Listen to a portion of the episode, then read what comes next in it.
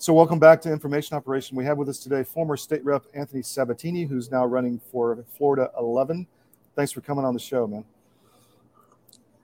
Great to be back on. so, uh, you just got out of Turning Point. I was reading your Twitter, lots of stuff going on there. First, tell us about your district. What what's what's Florida 11, and why do you want to run for it? It's uh, West Central Florida. It's all the areas west of Orlando, the suburbs of Orlando. So it's got strong conservative areas like the villages, and then it's got uh, woke areas like Disney World, which is in the district. so uh, it's an interesting district. I've lived here my whole life. I've lived here 32 years in the district, and uh, just have always loved this place. I grew up here and went to college here in Florida, stayed here, and um, it's just a you know a place that needs a really strong conservative America First voice, and it just doesn't have that. It has a, a horrible RINO that votes with Joe Biden half the time and votes with Mitch McConnell the other half of the time. It just simply doesn't reflect the uh, pro-America views and the um, sort of temperament that is needed by from congressmen now. We need congressmen who are really going to fight as hard or as hard as the left, and we just don't have that. We still have these soft RINOs who literally continue to talk defense and you know, you know, essentially, essentially always just reacting to whatever the left does. You know, they let the left run their playbook, and they're trying to always catch up and and uh, and, and and play defense. And it's just that is a losing strategy. It's why we've lost the country as much as we have, and the only way we're going to get it back is if we have people who are as tough or tougher than the left. I completely agree. You know, there's a lot of shenanigans going on in Central Florida with the elections and other things. Do you think it's just that they're on defense, or they actually are controlled opposition and just playing out the clock kind of strategy with some of these? No, guys? I think that well, it's a, it's a you can't really group them all in one exact way.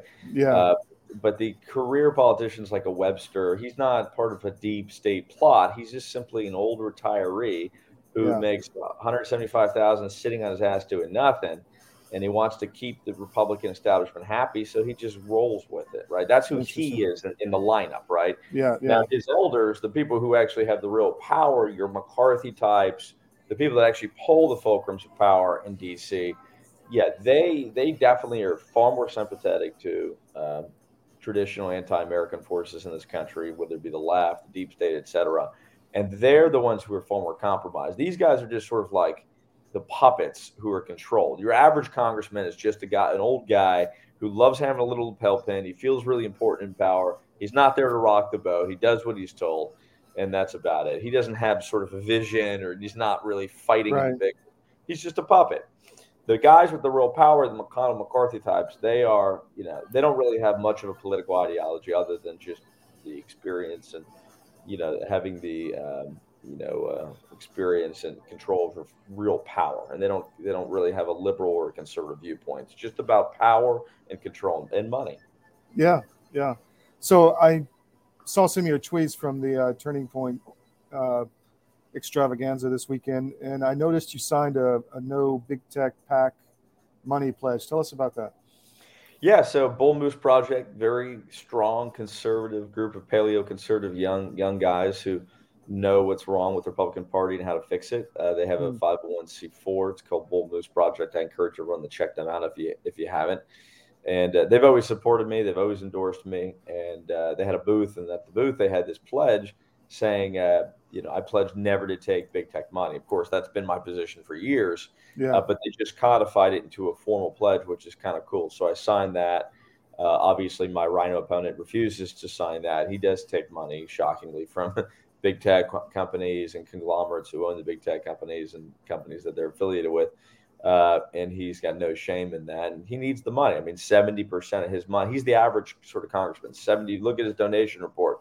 70% of the money will come from lobbyists, and about 30% of the money will come from actual people, like an individual donor. Uh, you know, right. obviously, and I'm the opposite of that. I'm 100% individual donors. I've never taken money from a lobbyist in either of my campaigns. So. So um, obviously, this whole transgender LGBTQ thing is kind of on fire, out of control, being pushed by some pretty dark forces. You came out against that pretty strongly, um, and you got attacked pretty hard from the left, obviously, because they don't like that. So tell us about that. I think your words were you need to crush pride on the Pride Month, or tell us in your words what you said. Mm-hmm. Yeah, so it's I mean it's just it's funny how they try to present it as a controversy. It's yeah. extremely common sense. You can't go yeah. any Republican room, you know, room of Republicans today without saying the exact same thing, getting applauded. I mean, people just yeah. they're so done with the defensive mindset in the Republican Party, you know. Yeah. And, and they're yeah. just ready. They're ready to do what the left has done, which is go after institutions and destabilize left, cut off their funding sources. So, you know, of course, I said it's time to extinguish the left. Examples of this, for example, is privatizing the school system. You know, you yeah. saw in the years past Republicans say, "Oh, we're going to pass a, bill, a parents' bill of rights in the school system, so you know the left can only do this and the parents can fight back." That's defense, okay? Offense is we're shutting down the traditional radical left government-run monopoly school system. We're putting the money in the, the pockets of the parents, and they get to choose whatever Christian conservative education they want to do. Right? That's like actual what offense looks like and I use that as an example. Another one is like, oh well, you know, we need to have hearings on the DOJ. You know, looking at a federal level, we need to have hearings on the DOJ and the FBI and look at what they're doing and ask them tough questions, like the joke joke of a conference we saw last week where they're asking Christopher Wray questions and he's just laughing in their faces. Completely, he's laughing yeah. in their faces because he's like, you, I know you're going to hire our budget. You're going to do everything we say. You're only saying you're trying to act tough on Fox News so you can fundraise next week on your email program, and that's it. He's laughing in their faces. So What's the correct answer on that? You start with slashing their budget, right? Taking away their power, actually cutting them down, extinguishing their power and their identity. And then you have the hearings afterwards, right? Like that's what offense looks like. I mean, just cutting down their power or passing statutes saying, you're not allowed to do this. You're not allowed to do that. You can go after violent crime. You can go after somebody who stole a car, but no, you're not going after, you know, protesters, any political event, et cetera, et cetera. So, so that's what it, that's what it means. And uh, I guess the left just doesn't they're not used to candidates, and there's a lot of younger candidates like me who talk more openly like this, but they're not mm-hmm. used to candidates really just broadcasting very openly what it is the Republican Party, what the new right needs to do going forward. It's always like veiled, where they just don't talk explicitly about it, but that's really what it is. We have to destroy them. And it's like once again, it's not an original idea. Yeah they that's what they do. They want to destroy us. They destroyed us. I mean, they really did destroy the conservative movement in this country. We're rebuilding. Sure. We're getting our footing again. We're getting back to where we need to be. But they destroyed it, right? They took over the education system. They took over the military. They took over the election system.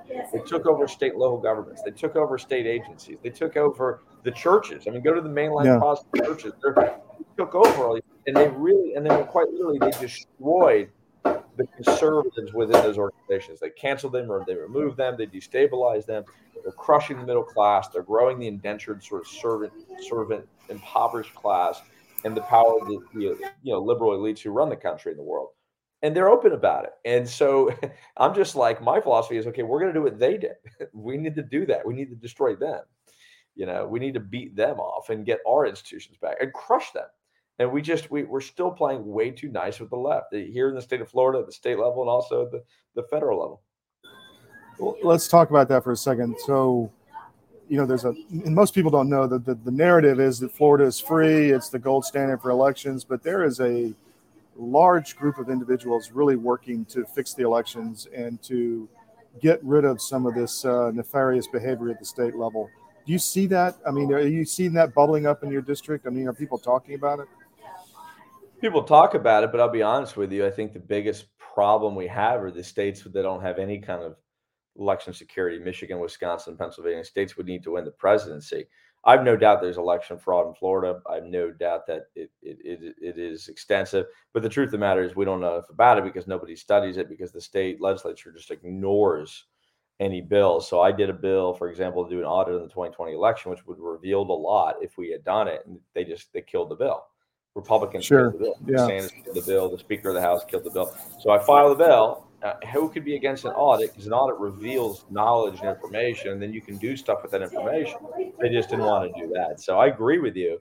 But the truth is, the first step we just need to start doing more audits, and there needs to be more transparency. And there's no, there is no transparency to begin with. You know, the reform should follow the transparency, but they won't do it. But I, what I think is the biggest issues are the other states because then you don't you don't have voter ID. We at least have voter ID, you know, to some extent. They don't do anything. Uh, you know, the universal mail balloting, so that's the biggest problem. But yeah, it definitely exists here too. So let's talk about DeSantis. I mean, the campaign is literally imploding. I mean, I've seen uh, the the Twitterverse is uh, on fire with you know the Laura Loomers against the Matt Tremons who are, are really, Uh, you know, slinging arrows at each other. W- what do you say about? What, I know you're a Trump guy, right? I mean, what, what are your what are your thoughts on DeSantis? Or do you want to talk about it? Yeah. Well, I mean, to keep it very simple, I mean, basically, Trump is the leader of our party, and DeSantis just decided one day he's going to run against the leader of our party. Yeah. I mean, that's just, I mean, you could, we could talk about it for hours, but really, if you just look at it very plainly, very simply, that's the fundamental thing. We trust Trump, right? He's not been perfect. He's done great things. He's made mistakes too. Overall, though, we trust him. We trust his values, his vision. He's the leader of our party. And then DeSantis, who was made by him, just wakes up one day and he's like, I'm going to run against him and I'm going to beat him and, you know, essentially remove from position of the leader of the party. And so people are just like, no, like we haven't mm-hmm. given up on Trump. We love Trump. Yeah. Why, why would we do that? And so, so of course the polls have soured on DeSantis. He was so egotistical. He thought that his high approval ratings would maintain after he made the decision to destroy Donald Trump or try to try to attack Donald Trump and hurt him. Yeah. And of course they haven't. And so that's really the end of the story. I mean, there's a million other little reasons and factors and things you could talk about, but it's like you're trying to take out the leader of the Republican Party. It doesn't matter if you're a Democrat or Republican. No one's going to like you doing that. And so uh, that's basically it. That's why he's sinking in the polls. There are policy decisions too that play the smaller role, but the bigger, the biggest thing is he's trying to literally run and destroy the leader of the party and the guy who's led our party for seven years and done a very good job. Trump's done a great job you know, there's 67 people who are the chairman of their county party. I'm the chairman of the Lake County Party here in Central Florida. Only two of us have endorsed Donald Trump. There's two in the whole state of Florida that have endorsed Donald Trump over Ron DeSantis, me and Mike Thompson from Lee County. And everybody else is either neutral or has endorsed DeSantis. And it's crazy because, um, you know, the people are obviously with Trump. Trump's far more popular with the voters than DeSantis. But in terms of the political establishment and the insiders, they're all mostly pro DeSantis or somebody else. And so, yeah, we're totally in a minority here in the state party. I was actually the me and him were the first people in the state in the state party to endorse Trump, and uh, you know I'm still proud to obviously stand by that endorsement. But uh, I don't think it was necessary or that important considering the fact that I never thought DeSantis had a real chance of beating Trump. It's just been kind of a joke of a campaign. Yeah, for sure. So, what are your main issues that you want people to know about that you're, you know, your top two or three that you're going to focus on if you get in office? Well, the issue set hasn't really changed that much. Uh, mm-hmm. You know, we got to build a wall. We got to deport illegal immigrants. We need an immigration mm-hmm. moratorium. We got to have borders. We got to have a national identity, which means taking care of our citizens and making our citizens proud to be Americans and stop this flood, this flood of globalization of our country. That's number one. Mm-hmm. You know, election integrity, getting systems of government that we trust and know, transparency in government that's a top one.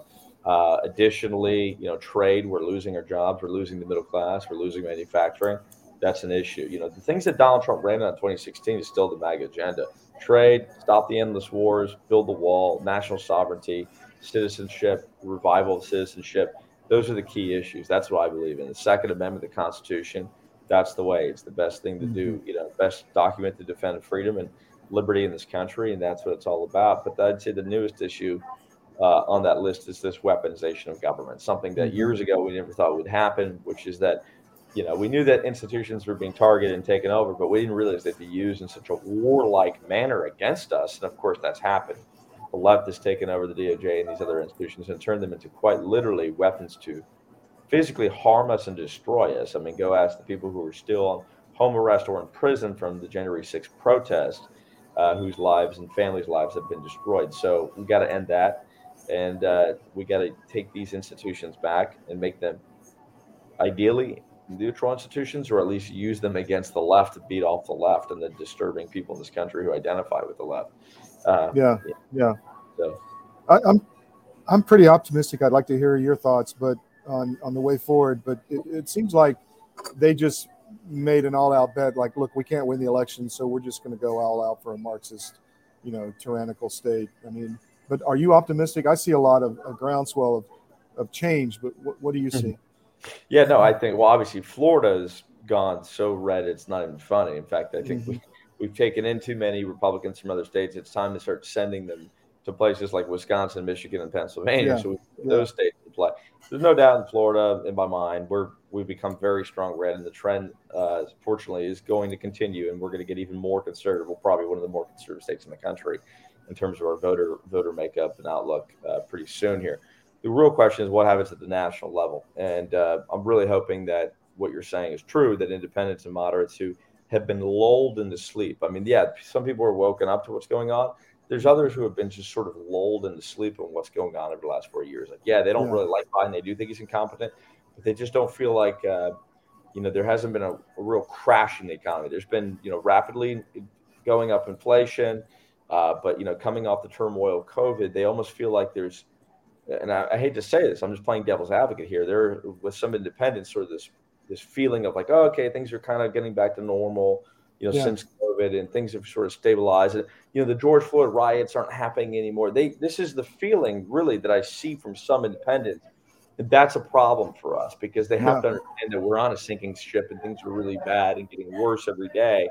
It's like a boiling frog type effect, but uh, we got to wake people up. You know, they need to understand that there are some really serious and systemic crises in this country, and I'm hoping that uh, you know the, the, the independents and sort of moderate voters are woken up by the destruction of this country. That's that's the problem we had to to face is that we came out of this this turmoil that the left created covid george floyd all this craziness the wokeism that you know hit really hard and we sort of returned to normalcy. And is that buoyant that feeling of buoyant normalcy going to help biden's reelection? I think almost i hate to say it but i almost think it does in a certain extent. Like people are like well not things aren't great but they're really not that bad. You know, maybe I'll just continue to vote, you know, for Biden. I just hate to say that, but uh, you know, I think, well, I think they're intentionally trying to delay, you know, with printing money or whatever to try to. That's exactly right. Yeah, they're trying the to crisis until.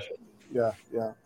Anyway, how can people help your campaign, Anthony? What's the best way? Sab- SabatiniForCongress.com uh, is the website. You could always call mm-hmm. me 352 455 2928. We'd love uh, for you to support uh, either as a volunteer or donor. Every dollar counts uh, in this campaign. Don't be fooled. This is one of the most important campaigns in the country because it's the way forward in this country is not just picking up seats from Democrats, but flipping seats from RINOs, getting rid of the weak Republicans, replacing them with real conservatives. So you have an actual army that you can go to war with in DC versus these guys who barely show up half the time. When they do, they're voting with Biden uh, most of the time. We don't have guys, uh, the guys that we need. You know, we have maybe 20 good congressmen on a good day in DC out of our right. 140. Right. And we got to get the number up. And so Definitely. I would say yeah, that's the key uh, to success is flip seats, get real conservatives, MAGA conservatives in there who are going to reform things. And, and that's the key. So these primaries are what really matters the most. Anthony, thanks for coming on. We'll have you back as the campaign progresses. Really appreciate it. Thanks, Todd. Appreciate it. Take care. Take care. Bye.